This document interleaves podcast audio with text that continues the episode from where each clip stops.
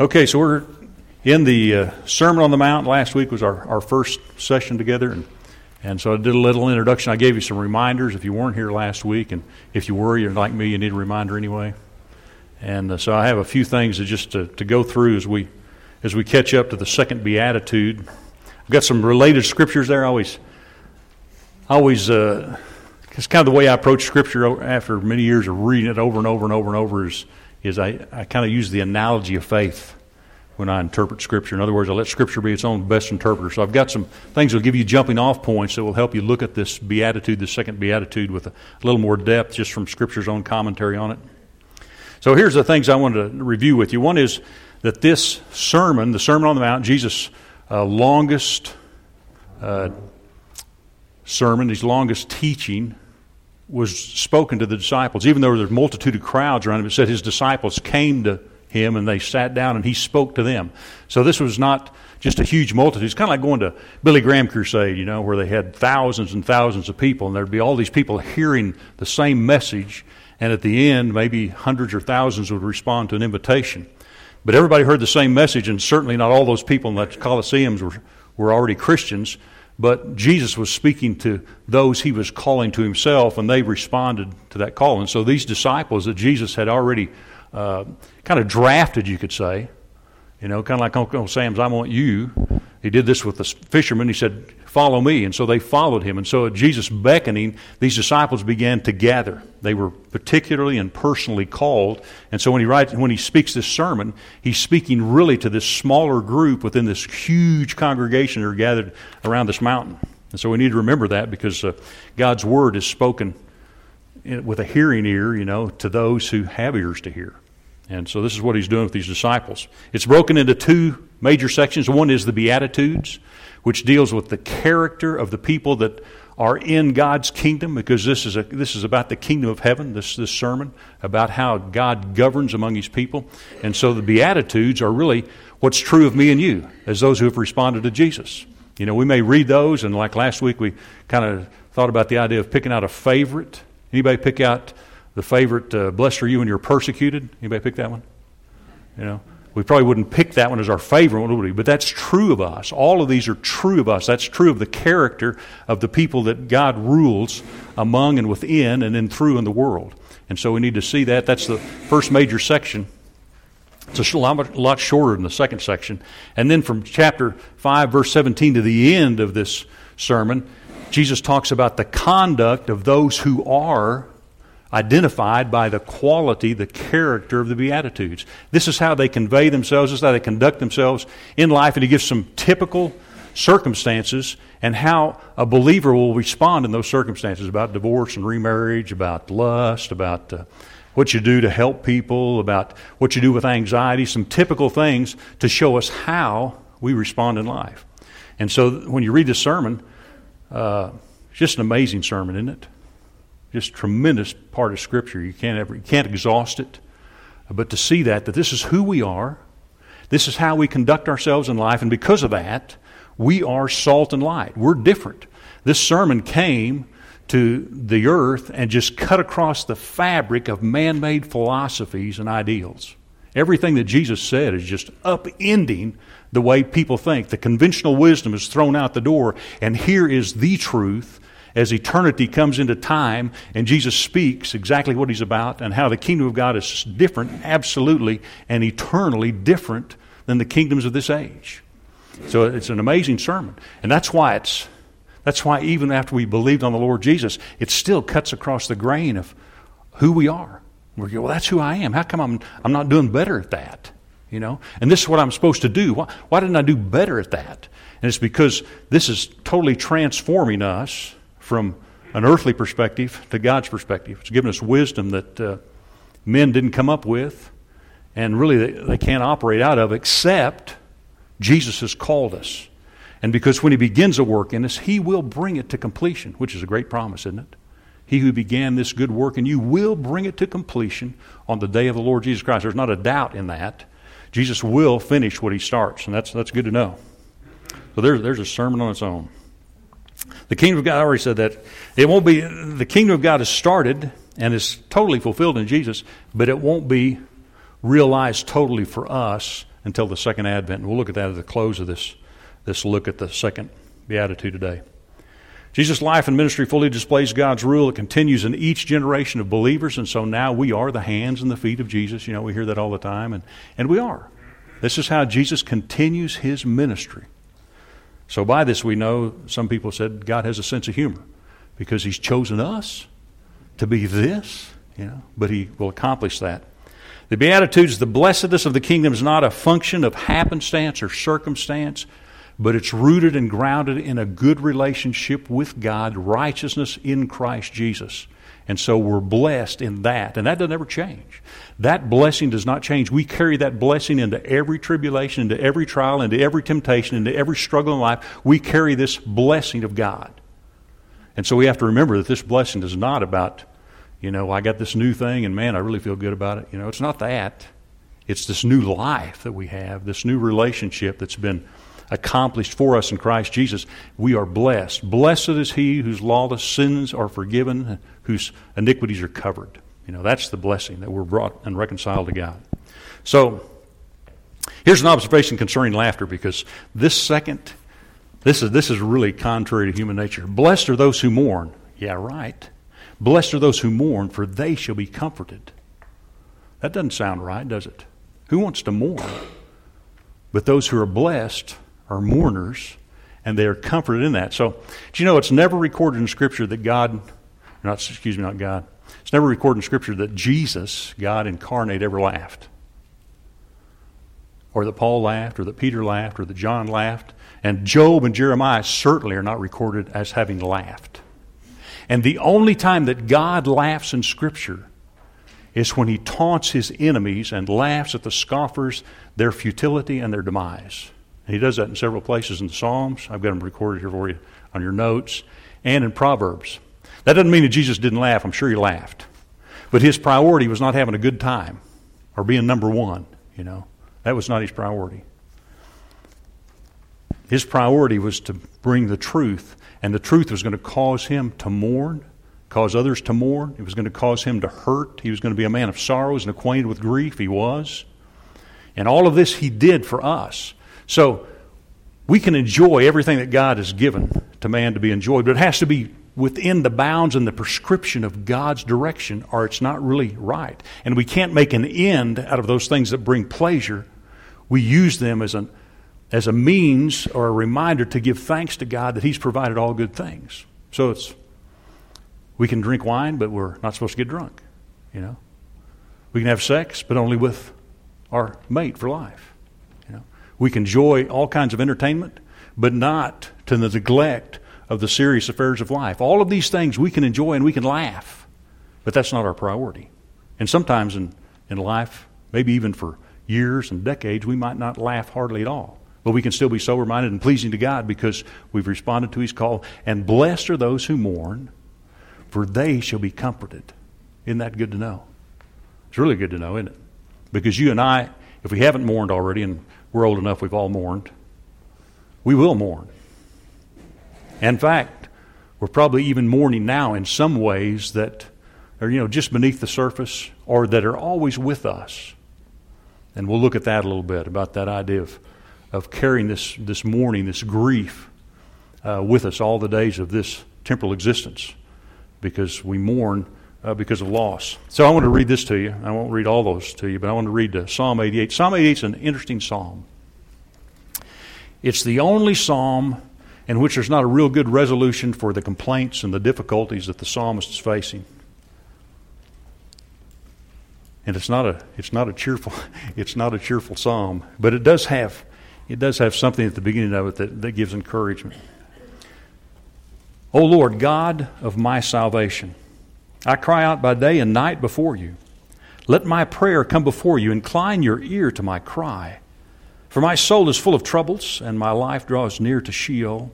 I'm counted among those who go down to the pit. I'm a man who has no strength, like one set loose among the dead, like the slain that lie in the grave, like those whom you remember no more, for they are cut off from your hand. You have put me in the depths of the pit, in the regions of dark and deep. Your wrath lies heavy upon me, and you overwhelm me with all your waves. You've caused my companions to shun me. You've made me a horror to them. I'm shut in so that I cannot escape. My eye grows dim through sorrow. Every day I call upon you, O Lord. I spread out my hands to you. Do you work wonders for the dead? Do the departed rise up to praise you? Is your steadfast love declared in the grave, or your faithfulness in Abaddon? Are your wonders known in the darkness, Are your righteousness in the land of forgetfulness? But I, O Lord, cry to you. In the morning my prayer comes before you.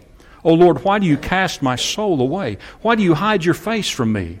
Afflicted and close to death from my youth up, I suffer your terrors. I am helpless. Your wrath has swept over me. Your dreadful assaults destroy me. They surround me like a flood all day long. They close in on me together. You have caused my beloved and my friend to shun me. My companions have become darkness. Well, that doesn't play well, does it? You ever been in a place like that? Had an experience like that? The good news is, O Lord, God of my salvation. That's the good news right there. The rest of it's really dark. That's the only psalm that's like that, really, thoroughly through and through that way. But there's a lot of psalms that have that about mourning, about suffering, about the, the grief that that brings into a person's life. And so Jesus says, Blessed are those who mourn, for they shall be comforted. Man, what a great promise. Because we do enter mourning sometimes. Sometimes it lasts for a long time. Sometimes it's uh, fairly brief. But we want to look at a lot of the aspects of, of what that may mean to us. So, here's the realities of mourning. I just broke this into two points basically this morning. Mourn means the expression of sadness over loss or misfortune. How many ever ever had a loss that you mourned? Anyway, you know, I was a hospice chaplain for about four or five years as a volunteer in Spearman when they, they were the smallest town in the United States to have a hospice program at the time. And I was a chaplain, and so one of the things I had to do is I had to go to 10 weeks of training. And then every once in a while, I have to give a seminar to the volunteers, and usually I gave a seminar on grief and mourning. And so we go through the steps of grief. And, and uh, psychologists have broken this out about mourning, and they've categorized basically, you know, the top 10 reasons for mourning. What do you think number one is? What? The death of a loved one, certainly. You know which loved one? Child. Child's the greatest loss that people experience because that's totally out of the natural order. Kids are supposed to outlive their parents, not vice versa. Then the spouse. Then they have all kinds of stuff that goes down, you know. I was, somebody was, well, it was uh, Joe sharing Monday at our Bible study that he'd lost a dog two or three weeks ago. And how he mourned that? Well, yes, naturally. I got a dog right now that when she died, I'm going to, man, I'm going to be broken. You know, I'm going to really be broken. But, you know, we, we, we mourn because of loss, don't we? That's what gets us, whether it's a job or finances or relationship or even a relationship through death. Man, that's, that's horrible. That's hard to bear. But blessed are those who mourn, for they shall be comforted. People that don't mourn, they don't get any comfort. And some people try not to mourn. I remember one time I used to tend the, the uh, cemetery with a buddy of mine in Follett, Texas. It's about nine acres of mowing and weed eating around headstones. You never had as much fun as weed eating for four hours straight around headstones, you know, especially when it's 110 degrees or something. It had 264 juniper trees that had been planted, and once a year they wanted to, to trim them to look like a mushroom. And for all of this, they paid us like, I think, 2000 bucks a year. It was basically community service.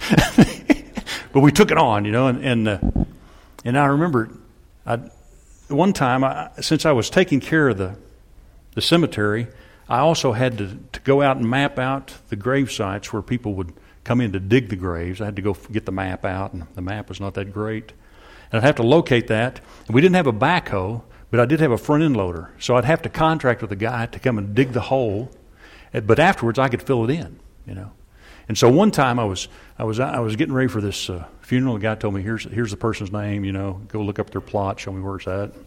Said, "By the way, the family doesn't have a they don't have a pastor. Would you mind giving a few remarks?" So I go out there. I locate the thing. I've mowed it and weeded it that week. I locate the gravesite. The guy puts all the dirt in my dump truck. I haul that around behind the barn so it's not there, you know, during the service. go back into town, put on my suit, come back out, say a few words at the gravesite, go back, change back to my clothes, come back, drive the dump truck out there, get the front end loader, fill up the grave, you know. But I remember this guy didn't, he had four people show up. He didn't have a church service. Four people showed up. He didn't even want that. Those people didn't mourn. There's no comfort. There's no comfort. You have to mourn to be comforted.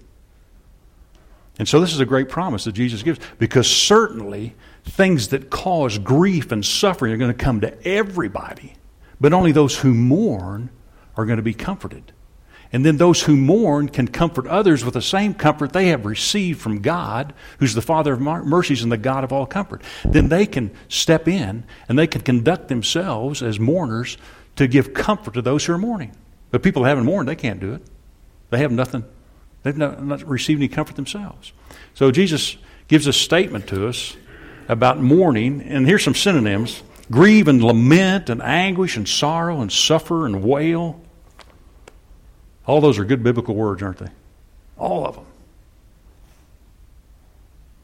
So, Christ followers, Christians grieve, but not like those that don't have hope. I've, I bet I've used that. First Thessalonians chapter 4 at every gravesite I've done the whole time I was doing pastoral ministry. Yeah, we grieve, but not like those who don't have hope. Because there's no assuaging that grief compartments, whole segments of life have to be shut down and put aside because they don't have any way to grieve. They don't have any hope. Can you imagine being hopeless? I mean, I felt kind of hopeless sometimes. I mean, really being without hope. That's, that's, that's literally hell. That is the lake of fire. No hope. You know, but can you imagine living that way in this age? That's why Luther said, you like the way I quote Luther? Luther said, This this world is the only hell a believer will ever know, and the only heaven an unbeliever will ever experience. Because there's no hope. There's no hope. Paul says, you're, you're without God, you're without hope in the world. What a terrible thing to be without hope. But we don't grieve that way, do we? We grieve in hope of seeing Jesus face to face. We grieve with the with this, this great beatitude of blessed are those who hunger and thirst for righteousness, for they shall be satisfied. Blessed are those who are pure in heart, for they shall see God. I think about that sometimes as Jesus is speaking to this crowd of disciples, you know, and he says he says this beatitude, blessed are those, you know, who hunger for God, you know, blessed are they go who are pure in heart, because they will see God. And all of a sudden those that have the Holy Spirit go, There he is right there. He's talking to us. It's amazing. So Christ followers don't grieve that way, even though we grieve. So here's some aspects. What do we mourn? Well, we already talked about that loss and brokenness. But it really goes back to the loss of paradise, doesn't it? That's what we grieve. That's what all humanity grieves, really. But those without the hope that's in Christ Jesus, they don't know how to try to get that back. Because when the, the intimacy with God was broken in the garden and innocence fled the scene, identity, the human identity was fractured, it was gone. People had no connection with God. You know, they, they don't know what they're living for or about. And so we really grieve this loss, even though we might not be able to put our finger on it. We grieve this loss of this intimacy with God that's only restored in Christ Jesus. Blessed are those who mourn, for they shall be comforted. They get their identity back. They get their they get innocence back. They have their intimacy with God restored through Christ Jesus. And so they become the new creation. So the mourning's really, really about sin. That's, that's what mourning is always about. It might be uh, our sin. You ever mourn over your sin? Sure, you do. Probably daily, huh? I was just noticing the other day, I, uh, I'm not a very patient person. And so when I'm driving this bus for all these old people to Claremont, you know, and I'm in Amarillo traffic, some of y'all are terrible drivers. I just gotta, I just gotta tell you, you know. And and it, it just really dawned on me. You know, it's not it's not that driving makes me impatient. It's that I'm impatient and driving draws that out. I thought, oh God, I'm just impatient.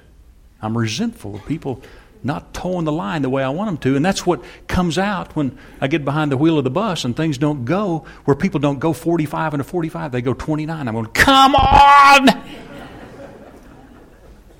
Or when somebody goes around me going 70 and a 50 and they get to the stoplight first. And I drive up next to them, I feel like going,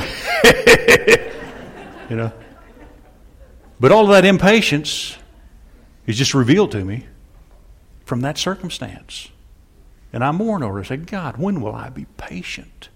When will I? And I resolve every morning. I mean, almost every morning that I go to work three days a week to drive this bus, almost every morning, Tuesday through Thursday, I say, God, help me to be patient today. To be patient today in traffic. Not to think bad things about that bad driver. And almost every morning, by about 8.30, because I start about 7.30, I, I find that impatience is rising up. You know? And it has to be mastered, doesn't it? It has to be mastered. Sin's always crouching at the door. But you got to master it, or you end up being a mourner over the same thing over and over and over the rest of the days of your life. And, and we are mourners the rest of the days of our life, but blessed are those who mourn. We don't ever get past this, in this age, this life, we never get past mourning our brokenness because we're going to be broken until we die. But we should be maybe seeing new areas of brokenness and dealing with those areas instead of going over the same old brokenness all the time. Maybe. I'm not sure about that. I, haven't lived long enough, maybe. So, we understand, along with all creation, that we're groaning, aren't we? We are groaning. We're groaning for the revealing of the sons and daughters of God. So even if it's not our own personal sin, we're mourning the fact that, that the earth is not as it should be. Things are not like they ought to be, and we mourn. That righteous man Lot, Peter says, he mourned. He was vexed by what he saw, the conduct of the people in Sodom and Gomorrah, because he was not a participant. It wasn't his sin. It vexed his soul that this went on. It, doesn't it vex your soul to watch what goes on in the world? Doesn't it vex your soul? Doesn't you mourn over the political atmosphere of the United States and the, the racial animosity that's here? Doesn't that break your heart? I mean, I'm not talking you're getting down on the floor and weep. I'm talking in there just a pressure on your heart. Don't you, doesn't that vex you? Doesn't it cause you to mourn? Sure it does. It caused Jesus to. Oh, Jerusalem, Jerusalem. How often would I have taken it myself and you wouldn't have me? Now I have to leave you alone to your own destruction? Lazarus, Lazarus, my friend, because things are broken, you died. Get up out of the grave. And Jesus shows that that's not always going to be the way it is, but it is now. And it will be till Jesus comes back. This awaits the second advent. We're not going to be done with mourning until Jesus shows up. If we even really get, if we ever get to Christian perfection, which is one thing that Wesley taught, you know, he had a little book called Christian Perfection. I read it. I didn't understand it. I don't think he did either. That's, but, but he just meant that people could be perfected in love. Well, I hadn't met that person yet, but maybe, maybe there are people that are perfected in love. I don't know. I'm not. You know, I'm not. But since we're not perfected until we see Jesus face to face, we're always going to be vexed by what's holding us back. And it's either our sin or just the whole environment that we're in, this whole world system that's broken, that Jesus is going to repair. He's going to make it and set it right. And then there'll be no more mourning. So, because of this sin, Luther called this the, the theology of the cross. He, he saw the Catholic Church as one of, the, one of the big errors he saw in the Catholic Church is they had a theology of glory. St. Peter's Basilica, all the robes and the accoutrements and the refinements of the clergy, you know, and trying to make it the greatest kingdom on earth. And he said, no, the Christian follows a theology of the cross. Jesus did, didn't he?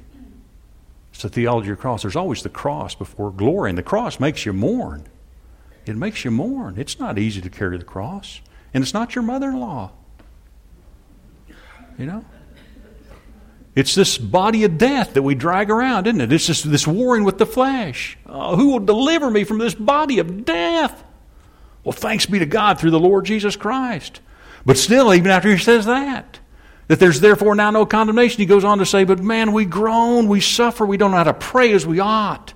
But we are convinced that nothing's going to separate us from the love that God's placed on us until we see him. And then, you know, it's going to be perfect. And in the meantime, God's working all this terrible, hurtful stuff together for good, which is an amazing thing to consider, isn't it? It's not that easy to believe on Tuesday afternoon, but it's an amazing thing that God's working everything in our lives together through all the mourning, all the difficulty, all the trials, all the failures. He's working all that together for our good, even as we walk through this. Uh, I got to read this to you. The, the Puritans used to have this concept of the vale of tears, you know. They get a bad rap, but they did think that way. Here's this is a great little book to get. It's called The Valley of Vision, a bunch of Puritan prayers. I think I might have read one of these before to you. I can't remember. This one's a, a cry for deliverance. Heavenly Father, save me entirely from sin. I know I am righteous through the righteousness of another, but I pant and pine for likeness to you. I am your child and should bear your image. Enable me to recognize my death to sin. When it tempts me, may I, deaf, may I be deaf to its voice. Deliver me from the invasion as well as the dominion of sin. Grant me to walk as Christ walked, to live in the newness of his life, the life of love, the life of faith, the life of holiness. I abhor my body of death, its indolence, envy, meanness, pride. Forgive and kill these vices. Have mercy on my unbelief, on my corrupt and wandering heart. When your blessings come, I begin to idolize them and set my affection on some beloved object children, friends, wealth, honor. Cleanse this spiritual adultery and give me chastity. Close my heart to all but you. Sin is my greatest curse. Let your victory be apparent to my consciousness and displayed in my life. Help me to be always devoted, confident, obedient, resigned, childlike in my trust of you. To love you with soul, body, mind, strength. To love my fellow man as I love myself. And to be saved from unregenerate temper hard thoughts, slanderous words, meanness, unkind manners. I need to put that on my dashboard on my bus. to master my tongue and keep the door of my lips. Fill me with grace daily, that my life be a fountain of sweet water. Man, I can identify with that. Oh, I really like this little book. It's a great, it's a great book. So where was I? Talking about sin. So consider Luke. Blessed are those who mourn, for they shall be comforted. Here's the prodigal. Man, he was going to live life, you know, he's going to be a hedonist. He was just going to enjoy things, man. Just take money, you know, just enjoy things. When he came back, he said, Father, I have sinned against you and against heaven. I'm no longer worthy to be called your son. But he's comforted by the Father's love. He says, Bring the robe, bring the ring, bring the shoes. Let's have a feast. He's comforted because he mourned his sin. The tax collectors on the Temple Mount says, Father, God, Lord, be merciful to me, a sinner. Jesus said, I tell you, he goes away justified. Comfort comes to those who mourn their brokenness, who mourn what's going on. It doesn't come to those who say, I'm just going to do better. I'm going to do better. Those other people are wrong. Yeah. That guy's a terrible driver. Look at me. No, you know, it, goes, it comes to those who mourn their brokenness. That's where the comfort comes. It's when we come before God honestly. Okay, where am I at here? How deep can grief go? Well, I already read you Psalm 88. How deep can grief go? My God, my God, why have you forsaken me? This is how deep grief can go. A man of sorrow is acquainted with grief. And when you read Isaiah chapter 53, you see the trade off there, don't you? He was pierced for our transgressions. He tasted this grief and sorrow for us. He did these things in our place. He was the one who was deserted by the Father, that we would never have to be deserted by the Father, never forsaken by the Father. But sometimes we may still feel like we are forsaken, huh? Sometimes the events, the circumstances are so overpowering, so weighty, that we become like Paul and we despair of life itself can happen. That's how deep grief can go. But Jesus has already plumbed the depths of all of that. He's taken all that into himself for our sake. So think about Job. That, that was a deep grief, wasn't it? Can you imagine Job? Lose all your kids, all your livelihood, and then lose your wife's support, lose your health. I mean, wow. One time I lost a baseball glove. You know, I mean, what have I lost? Compared to Job, who's there for our instruction, compared to Christ Jesus, who didn't just lose it, but gave it up. Gethsemane. Father, if there's any other way, yeah, take this cup for me. But there wasn't another way. So the remedy for mourning, which is really the, the foundation for the Beatitude because the Beatitude comes on the fact that, that we mourn, because that's where comfort comes in. Christ, the man of sorrows, acquainted with grief for our sake. Isaiah chapter 40 says, Comfort, comfort you, my people. Tell them they paid double for their sins. I don't know exactly what that means, except I know that Jesus paid more than enough. Comfort my people on the basis of what? Their sins have been paid double for. Isn't that amazing? Think of all the sins you committed. Well, you can't remember them all, can you? Think about the really bad ones. Think about the really bad ones. You ever, you ever think about the really bad sins that you've done? You know, Augustine, his really bad sin was he stole pears when he was a little boy. That's what he remembered in his confessions. Oh, I remember this. How could I steal a pear? But I, I think I could trump him, you know what I mean? And sometimes I think about those sins. And then I remember that God doesn't think about them. That's an amazing thing to me because I do.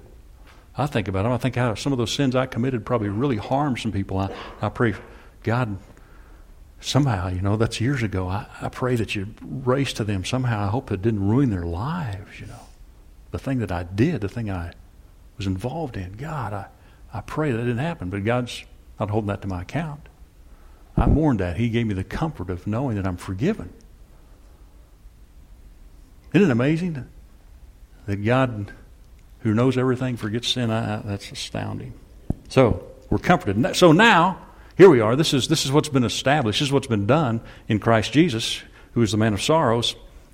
Now we've received the Holy Spirit, whose nickname is the Comforter the Comforter who comes to us and reminds us and reconstitutes the promises for us over and over and over, speaking to us through God's Word and bringing that comfort. So,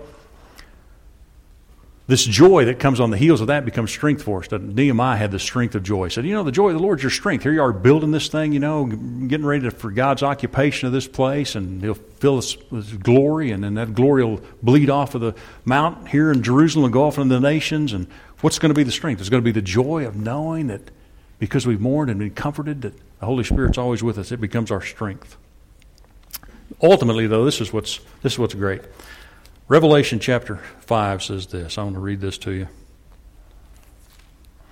Revelation chapter 5. This is right after uh, John gets caught up into the heavenlies. He said, Then I saw in the right hand of him who was seated on the throne a scroll written within and on the back, sealed with seven seals. And I saw a strong angel proclaiming with a loud voice, Who is worthy to open the scroll and break its seals? And no one in heaven or on earth or under the earth was able to open the scroll or look into it.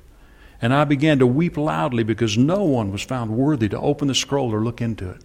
So here he comes to the he comes to the finale of the revelation.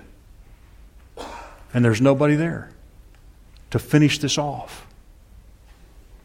And so history is going to keep on going. It is cyclical. Wars, rumors of wars, diseases, plagues, famine, earthquakes, volcanoes, tidal waves. It's just going to keep on going. There's no sense, there's no end to this. And he begins to mourn. He weeps. There's nobody worthy.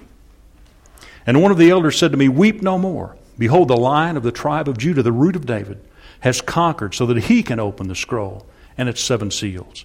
And between the throne and the four living creatures and among the elders, I saw a lamb standing as though it had been slain, with seven horns and seven eyes, which are the seven spirits of God, sent out into all the earth. And he went and took the scroll from the right hand of him who was seated on the throne.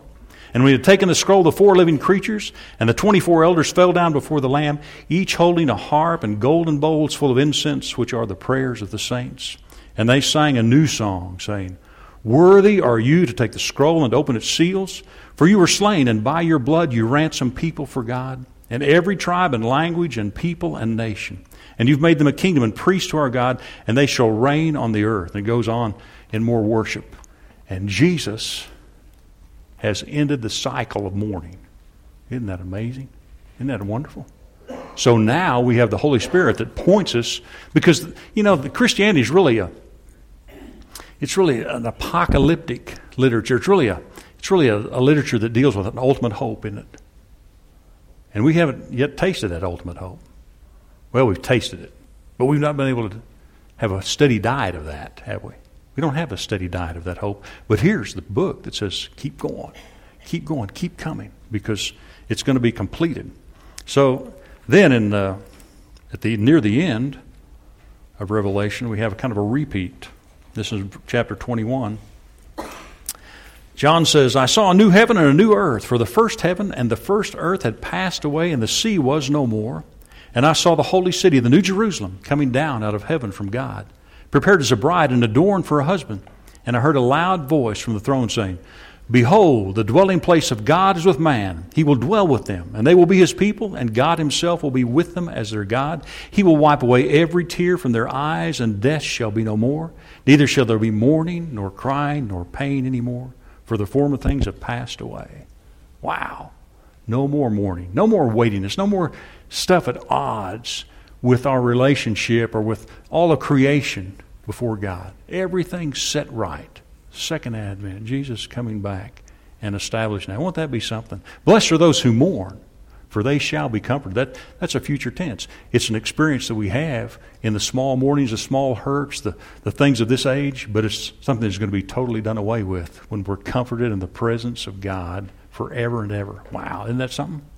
Isn't that something? An eschatological religion that we live in, one that's full of hope, and the hope is at the end in all of its fullness. So, this is what God has for those who mourn. Blessed are those who mourn for they shall be comforted.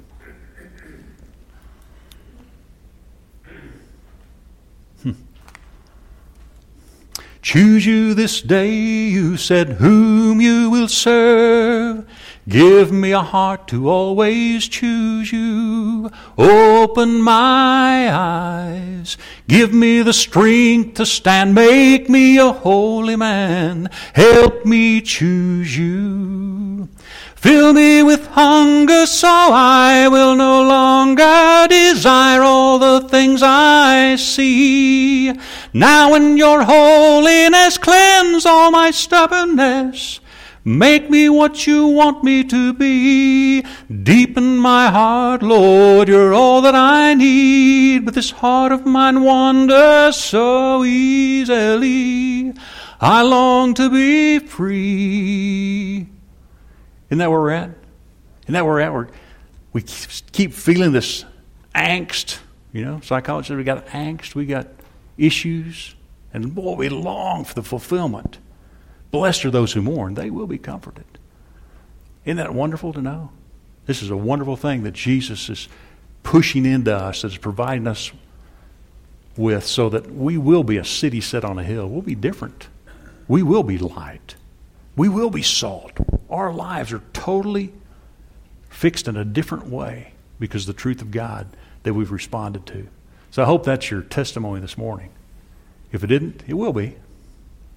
And if you're mourning now, know that there's comfort.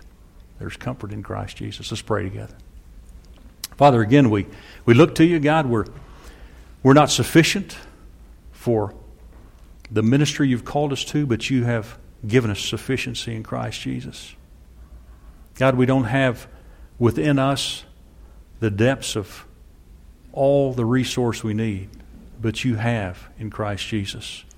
And God, even in these earthen vessels, you've placed transcendent power. That there'd be no confusing, God, who's the author of goodness, who's the author of comfort or righteousness. It's your power, God, in us. But Father, again, we, we come to you as those who mourn but with hope. And God, we ask you that by the Holy Spirit, knowing your comfort, God, we might be able to comfort others as we go through this life. God, we pray for that. We pray for sensitivity to you. We pray for just uh, more and more understanding of how you've lifted us up out of the mire, God, established, established us, given us a song in our hearts, God, that you might be glorified through us. Bless us, God. Make us a blessing. Fling us out into the harvest. We ask it in Jesus' name. Amen. God bless you all. Have a great morning.